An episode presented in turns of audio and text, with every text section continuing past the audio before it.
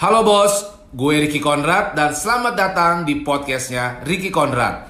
Dalam podcast ini gue sering sharing soal motivasi, inspirasi, dan juga bagaimana menjadi entrepreneurship yang sukses.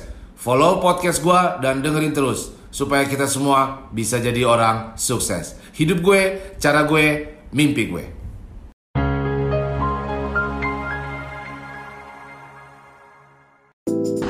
Halo bos, hari ini gue lagi jalan ke rumah seorang profesor, sahabat gue, temen gue.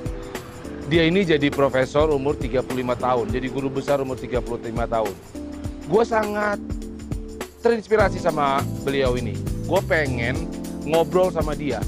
Gimana sih? Karena kalau gue ngeliat seorang profesor, kita semua nih, rasanya orangnya freak, geek, nerd, tiap hari belajar dan gak punya kehidupan kan. Nah hari ini gue dibukain pintu, gue datang lagi di rumah profesor, seorang profesor muda, dan gue mau tanya, bagaimana sih dia menjalani hidup, bagaimana sih dia bekerja hari-hari, dan seterusnya, dan seterusnya. Hari ini gue akan seharian bersama dia ngobrol, saksikan terus video gue, jangan ke mana-mana, dan share. Jangan lupa subscribe, like, dan komen. Tonton terus, bos.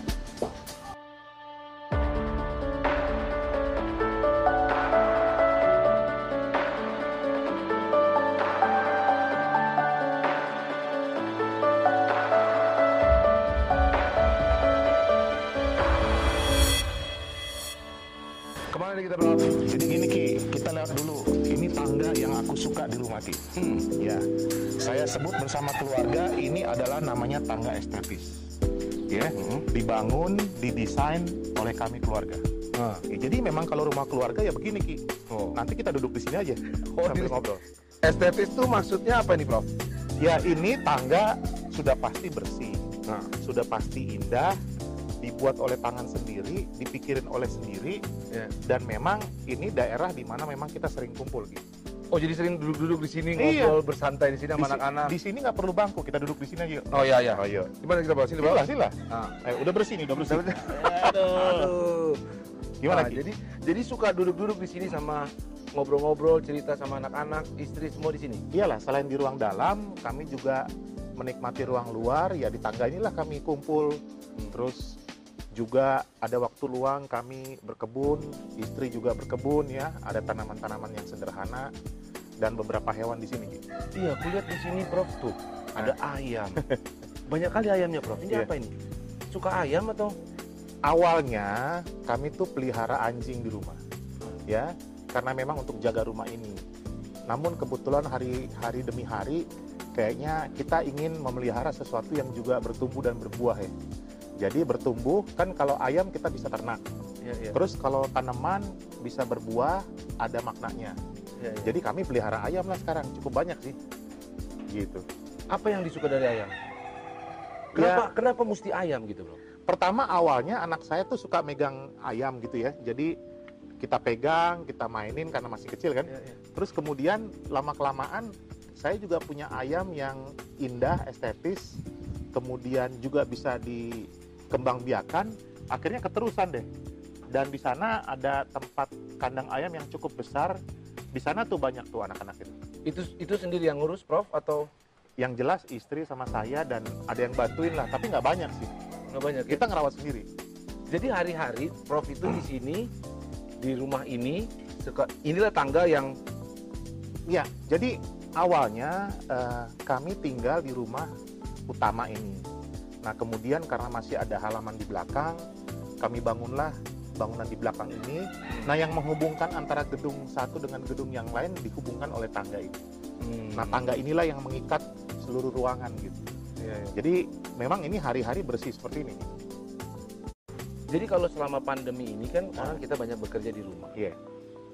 Dulu itu sebelum pandemi apa Prof memang suka dikerja di rumah, sudah di rumah atau Iya, apa ini hal yang baru? pertanyaan kau bagus tuh Ki. Hmm. Jadi memang tuh sebenarnya saya tuh orang rumah.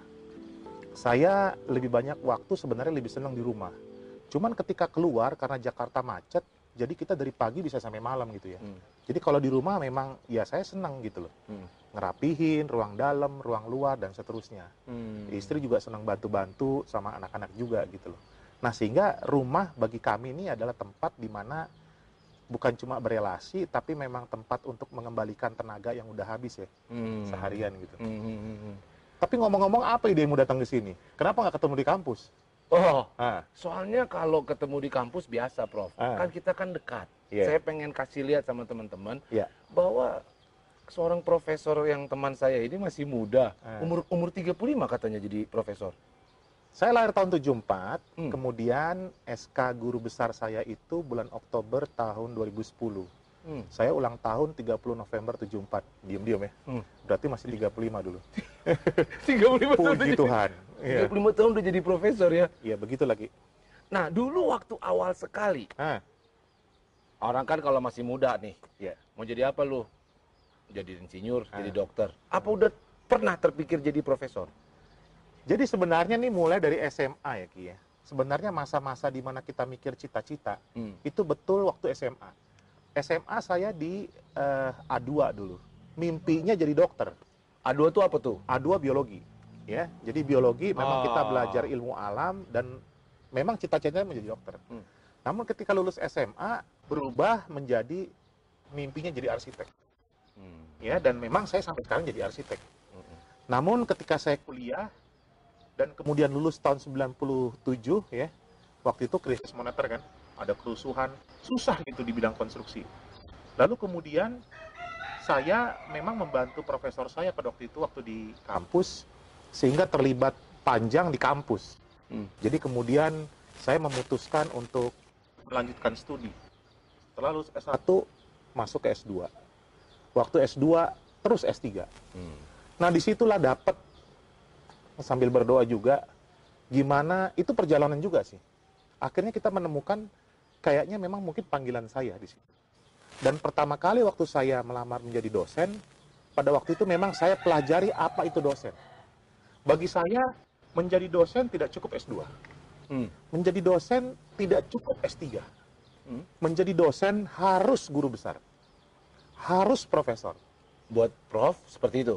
Karena saya pelajari proses jenjang jabatan akademik dosen, Ki. Hmm. Sama lah ketika kau mau jadi YouTube. YouTuber gitu ya. Hmm, hmm. Kemudian ya YouTube lah. Hmm. Pasti go national, Iya. go internasional. Iya dong. Dan mesti punya channel sendiri Iya seperti dong. kau sekarang. Dan demikian juga saya. Hmm. Kita harus kenal di mana kita melayani dan kemudian kita harus kenal profesi kita. Jadi kalau teman-teman mau tahu profesi dosen, ya itu. Nggak ada kompromi, harus guru besar. Tahu nggak rahasianya, Ki? Karena menjadi guru besar bukan buat diri kita, Hmm. tapi kita bisa bantu orang lain maju, lanjut sekolah, kemudian kita bisa jadikan orang lain jadi guru besar. Ngajar kan ini. Iya, Bikin tentu. orang Betul, kalau dosen itu, Ki, namanya tugasnya Tridharma Perguruan Tinggi. apa tuh? Pendidikan, Ya. kita mengajar, kita belajar, kita meneliti, dan kita melakukan pengabdian kepada masyarakat. Tuh tiga tuh, Pendidikan, pendidikan, penelitian, penelitian, sama pengabdian kepada masyarakat. penelitian ini artinya kan dia menemukan hal baru kan atau mengamati sesuatu mencari solusi gitu. Kita mengidentifikasi yang sudah ada. Kita Oke. menganalisis, kemudian kita menggali. Kayaknya Ki, nggak mungkin lah kita menghasilkan sesuatu yang baru. Ya, kita kan men- meneliti dari yang sudah ada. Oke. Kemudian kita gali dari situ apa yang memang bermakna bagi orang lain. Itulah bagi saya namanya meneliti. Oke. Ya. Dan itu terus saya lakukan. Butuh komitmen, butuh ketekunan, butuh konsistensi. Dan puji syukur 10 tahun saya mengajar, di situlah karir di mana saya menjadi guru besar. Pertama kali ngajar tahun 2000, kemudian 2010 saya jadi guru besar. Prof, Nah, Ki, nggak kepanasan kan Ki? panasan nggak? Ini ini memang begini, karena di belakang menghadap ke barat, Oh. di depan timur. Eh, Ini jam berapa gitu nih? iya. Pas ya. Tapi nggak kepanasan ini kan Enggak enak sih saudara ya. Enggak, nanti kita minum. Nanti kita minum. Gimana, Ki? Gini, banyak teman-teman bingung sama yang tadi Prof bilang panggilan. Hmm. Ya kan? Panggilan gue apa ya? Habis kuliah malah dia ngomong, Prof, gue habis kuliah di selesai. Habis itu total pandemi, Bang. Baru Ah. gue mau berkarir. Kayak tadi Prof bilang, Iya. dulu pada saat jadi arsitek tahu-tahu kerusuhan. Kerusuhan. Nah, terus gue mau ngapain? Apa? Iya. Nah, bagaimana sih bagaimana Prof ini mendefinisikan namanya panggilan? Ya. Tunggu dulu Ki, menarik yang kau bilang. Hmm. Waktu kerusuhan tahun 98 dengan pandemik sekarang, sebenarnya lebih bagus sekarang. Oh, Masih bisa kerja, ya. Walaupun jarak jauh, walaupun online. Kalau dulu Ki, totally down. Keluar rumah, tembak-tembakan. Saya di kampus, mobil dibakar. Hmm. Ngeri Ki. takut ya. Dan berhenti semua, ya. Karena sua- suasana politik pada saat itu nggak, nggak memang nggak dukung gitu loh. Hmm, hmm, hmm. Tapi di situ momentum gitu Ki, ya. Momentum di mana kita diuji, dilatih untuk tidak bersungut-sungut. Ya. Hmm. Loh, lo mesti ngerti dong. Hmm. Kita masih ngerti, kita masih bisa sekolah. Kita lanjut S2. Hmm. Loh, terus apa gitu loh. Hmm. Dan jangan pernah berhenti mikir ada peluang-peluang baru ke depan. Di situ pengalaman saya. Hmm. Jadi saya bilang yang namanya pandemi COVID-19 awalnya tidak lebih parah dari dulu kerusuhan. Nah, tapi di situ kita diuji. Ya, menggali pada waktu kita terpuruk sekalipun. Nggak pernah bersungut-sungut, nggak pernah mengeluh, tetap bersyukur. Kita gali potensi kita. Hmm, Ki. hmm, hmm. Dan di situ saya baru tahu, saya senang meneliti, saya senang menggali, mencari keunikan yang menjadi keunikan saya, yang kira-kira bisa berdampak buat orang lain. Hmm. Itu nggak gampang. Hmm. Nah, ini pandemik ini cukup panjang. Kadang-kadang bikin kita ki dimanja, Hmm. nggak mau cari potensi kita di mana. Hmm. Ya, Ragu, Prof. kenapa? Kadang-kadang ragu, bener nggak ya? Bener nggak saya begini? Kenapa Prof yakin bahwa ini panggilannya? Kenapa happy kan? Tapi jalan Oh, sebagai iya. profesor Oh happy iya, kan? iya, iya. Nah itu dulu deh. A- Apa happy dulu yang datang? Eh. Kita udah happy dulu jalanin, ataukah kita gimana nih? Apa kita hitung dulu, mikir, tanya gini gini gitu loh. Ki- Panggilan ini apa passion? Kalau banyak orang bilang gimana sih nemuin? Kalau saya kalau saya lihat, kulihat Prof ini kan tiap hari happy banget ya lihat tuh kan cerah ceria ya kan ayam pun ada tadi apa beli makanan minuman semua dikerjakan dengan penuh rasa happy gitu kayaknya pengen gitu kok Iya. bisa ya Pagi ini beli aqua buat di rumah, ya. itu dikerjain sendiri ya Iyalah, beli makanan ayam, Hmm. senang aja. Jadi, gini Ki, saya ini lahir dari keluarga yang sebenarnya biasa-biasa. Hmm. Tapi saya bersyukur punya orang tua yang mengajak saya beribadah secara tekun. oke Ya, saya dididik dari keluarga yang yang berkecukupan lah.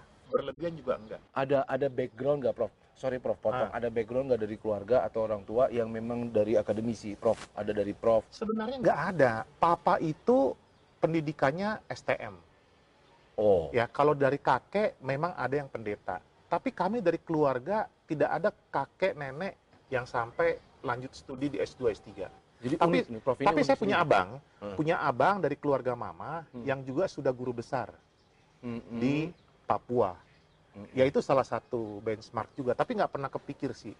Cuma karena memang kami, saya, dulu dari keluarga yang berkecukupan, tidak berlebihan, jadi kami biasa menderita. Hmm. Sesuatu itu memang udah susah. Hmm. ya uang juga harus nabung dan seterusnya. Jadi di situ saya belajar selalu mengucap syukur gini loh. Kita memberi dari kekurangan, bukan memberi dari kelebihan. Nah, itu itu itu yang saya alami dulu awal mulanya. Sampai pada akhirnya oke, saya memutuskan bagaimana saya benar-benar tekun untuk menjadi seorang pendidik. Saya lebih senang disebut pendidik bukan pengajar. Hmm. Karena saya mau mendidik orang lain, bukan ngajarin orang lain itu yang beda gitu. bedanya apa prof Kalau mendidik itu tentunya kita berubah dulu, baru kita menjadi teladan buat orang lain. Kalau kita Ah. ngajar, yang ngajar putus gitu ya. Menurut saya sih. Dan selama mendidik, kita juga dididik juga gitu loh. Nah itu itu yang saya pikirkan sampai sekarang. Ya saya bersyukur sih Ki, keputusan itu tidak salah. Cuma kalau kau tanya lagi, apakah cukup jadi guru besar? Hmm. ada lagi nggak mimpi lain yang mau dikejar Jadi gini Ki, teman-teman yang memang mau menjadi guru besar, Iya, iya. itu pasti pikirannya hebat di kampus, bener ya? Iya dong Kita guru besar di kampus sudah paling hebat. iya Tapi sebenarnya saya juga baru tahu yang namanya guru besar sejak saya dilantik, ternyata bukan milik kampus aja. Hmm. Guru besar itu milik nasional, milik bangsa dan negara. Jadi lo mau nggak bisa berbuat untuk bangsa dan negara ini? Nah, dengan guru besar, saya belajar untuk berelasi dengan banyak orang lain. Hmm. Baik di tingkat pemerintah daerah, di tingkat provinsi, di tingkat nasional, di tingkat internasional, Ki. Itu yang membuat saya ternyata, oh ini saya baru tahu. Panggilan menjadi seorang guru besar seperti itu. Dan nggak gampang, Ki. Karena Ya. kita setiap semester, setiap enam bulan, mesti menyusun laporan beban kerja dosen secara teratur. Dilaporkan ke siapa, Prof? Dilaporkan kepada pemerintah, Kementerian Pendidikan Kebudayaan. Oh, kan gitu. kita mendapatkan sertifikasi dosen. Berarti lo harus mempertanggungjawabkan jabatan lo. Itu jabatan. Prof itu jabatan ya? Guru besar, Hah? turun lektor kepala, Ya. turun lektor, turun asisten ahli berdasarkan kumnya Hmm. 100, 200, 400, 850 ke atas. Iya, iya, iya. Nah, kami di 850 ke atas. Itu yang mendapat sertifikasi dosen mesti melaporkan apa yang kau kerjakan selama enam bulan. Aturannya begitu ya? Oh iya, mah makanya kalau kita sudah dapat jenjang jabatan akademik itu mesti tertib administrasinya. Itu laporannya itu bentuknya kayak bentuknya laporan yang dikerjakan atau Iya. analisa sesuatu? Tiga atau- tiga hal tadi. Oh, Selama enam bulan apa yang kau didik?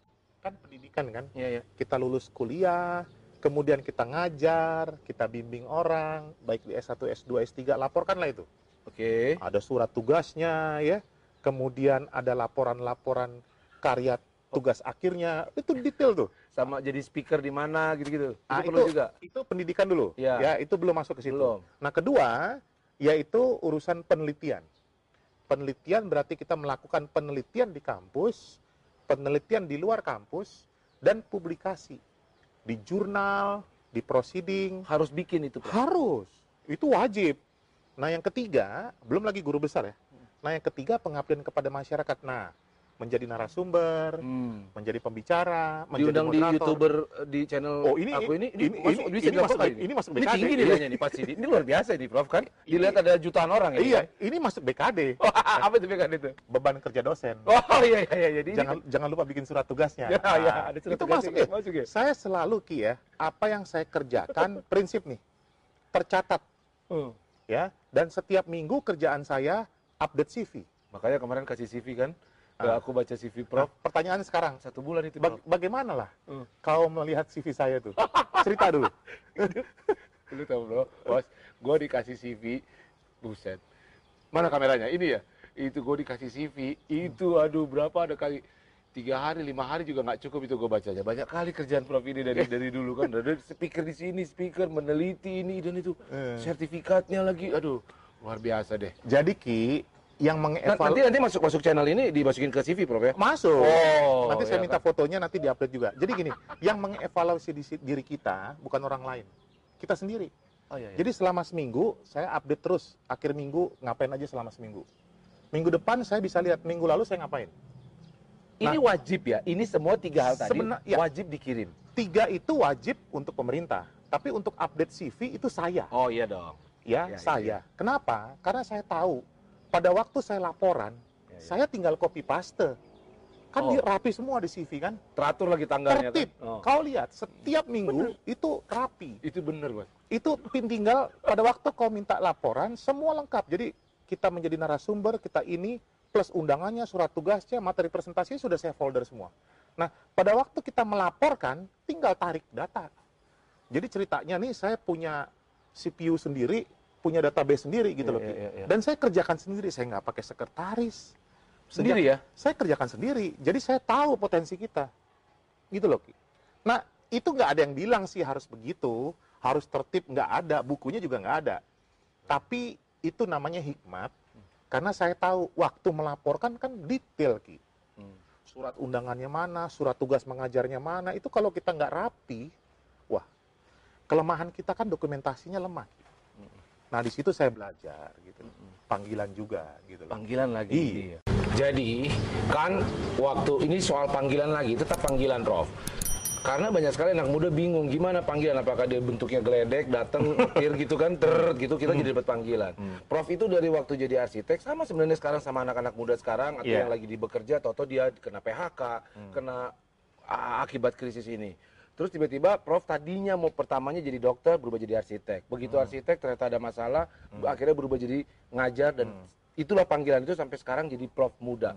Sebenarnya kan eh, agak gila juga kali mimpinya Prof dulu ya. Umur 35 10 tahun dari ini saya bisa jadi guru besar. Kan itu jarang Prof ya. Ya, memang titik tolaknya begini. Hmm. Itu yang tadi saya bilang Ki, bahwa mampukah kita tetap bersuka cita pada waktu kita jatuh? Itu aja.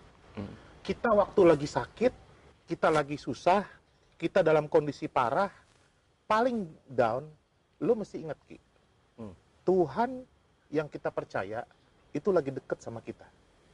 Gitu ya. ya. Bagi teman-teman kembali kepada agama dan keyakinan masing-masing, dia itu lagi deket sama kita. Ya, dia mimpin kita gitu loh. Jadi di situ saya tidak tahu seperti diarahkan gitu. Hmm. Dan situasi itu mendukung.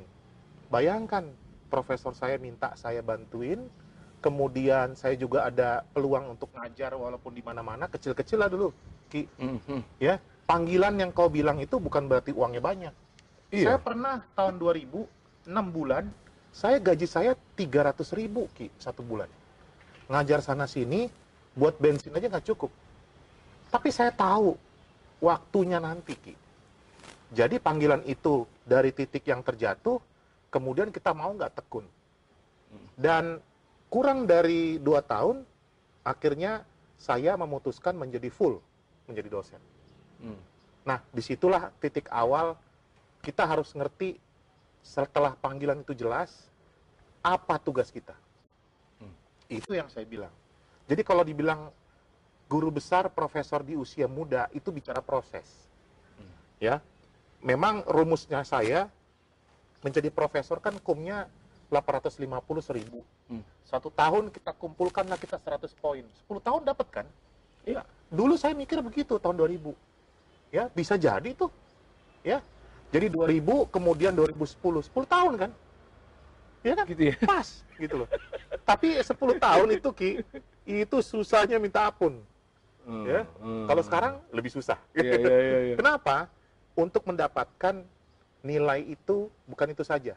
Bagaimana kita juga bisa diterima gitu. Iya, iya. Nah, tadi kau bilang menjadi profesor guru besar di usia muda, ada enaknya, ada nggak enaknya juga, Ki. Iya. Gitu loh. Iya dong. Iya, enaknya, Ya. Apa tuh nggak enaknya? Apa enaknya? saya mulai dengan yang nggak enak deh. Hmm. Karena mungkin kita dipertanyakan, bukan mungkin, pasti. Hmm. Ya. Bener nggak nih orang? Bener nggak nih orang secara, Nyogok kali ada yang ngomong gitu nggak? Nyinyir gitu nggak? ya kira-kira demikian lah. Iya kan? Saya 2007 masukin berkas, 2010 SK. Hmm. Sekeliling saya nanya saya, jelas nggak sih kau? Mm-mm. Ya Bener kan? nggak lu nih? Iya, nih? gimana sih? Saya- Bayar kali. Gitu. Saya, oh iya, saya cuma bilang sabar ya, tunggu aja. Karena saya memakai jalur yang benar.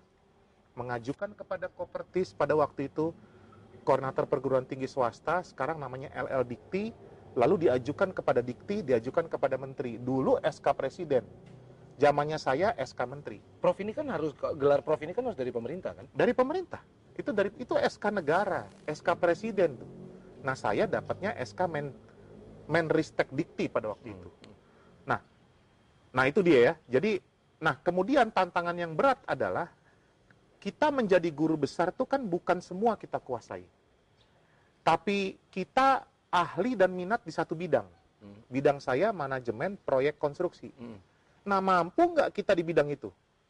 Nah, itu yang tidak mudah Hmm. ya karena mungkin yang lain akan menilai bahwa kita ini memang benar-benar senang di situ kemudian memang menggali itu nggak mampu nggak itu yang susah ki sampai sekarang Hmm.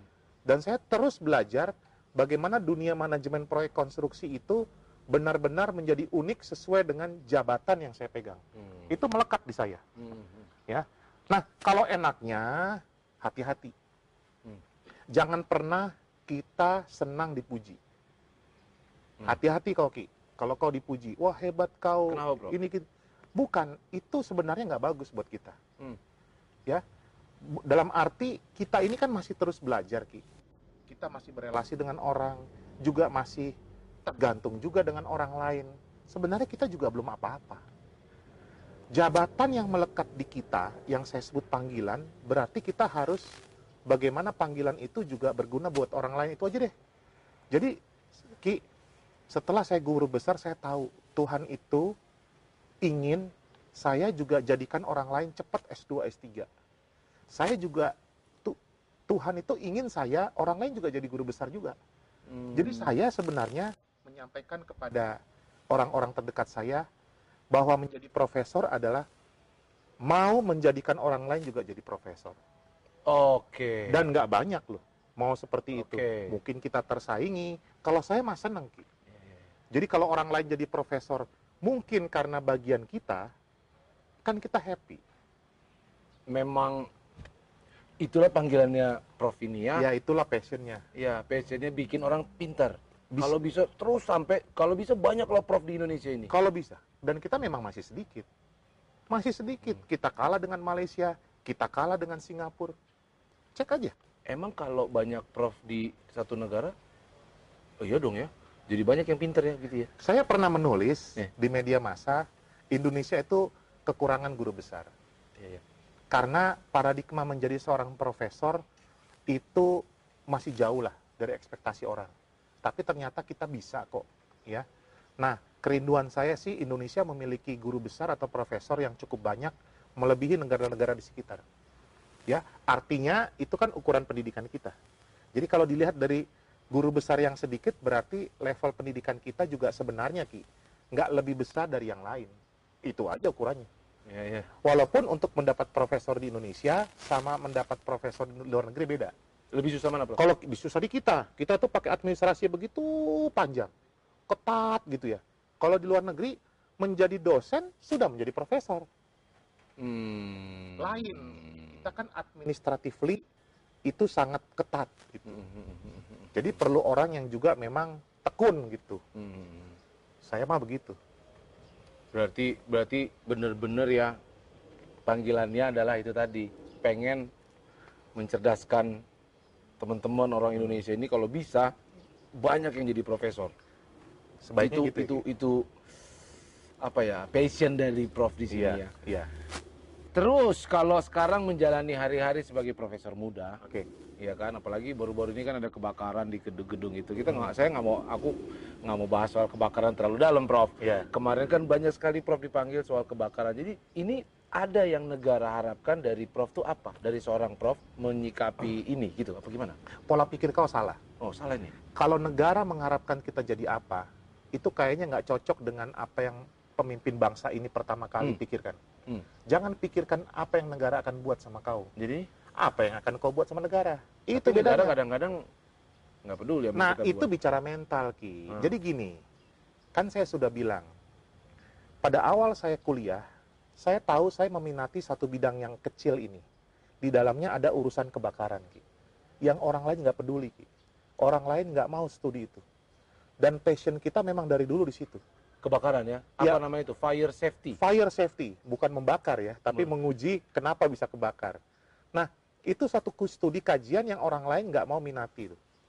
Nah, sekarang data fakta di Jakarta, kebakaran tuh empat kali satu hari. Hmm. Yang orang nggak peduli. Kalau sudah besar, barulah kemarin kejadian begitu. Jadi saya memberikan eh, hati saya, memberikan pikiran saya mengenai kebakaran bukan karena negara perlu apa. Hmm. Yang saya pikirkan adalah apa yang saya bisa berikan buat negara, Betul. ya kan? Gitu ya. sekaligus mengkritik, tapi mengkritik bukan menjatuhkan, tapi untuk supaya kita bisa mengubahkan orang lain. Pemda bisa lebih baik, ini segala macam. Ya kayak kayak gitu Ki. Jadi bukan apa yang negara mau sama kita, nggak akan pernah selesai itu. Iya, iya. Hari-hari, Prof. Iya. Hari-hari Prof ini gimana? Coba, aku mau tanya dulu, bangun pagi, ngapain?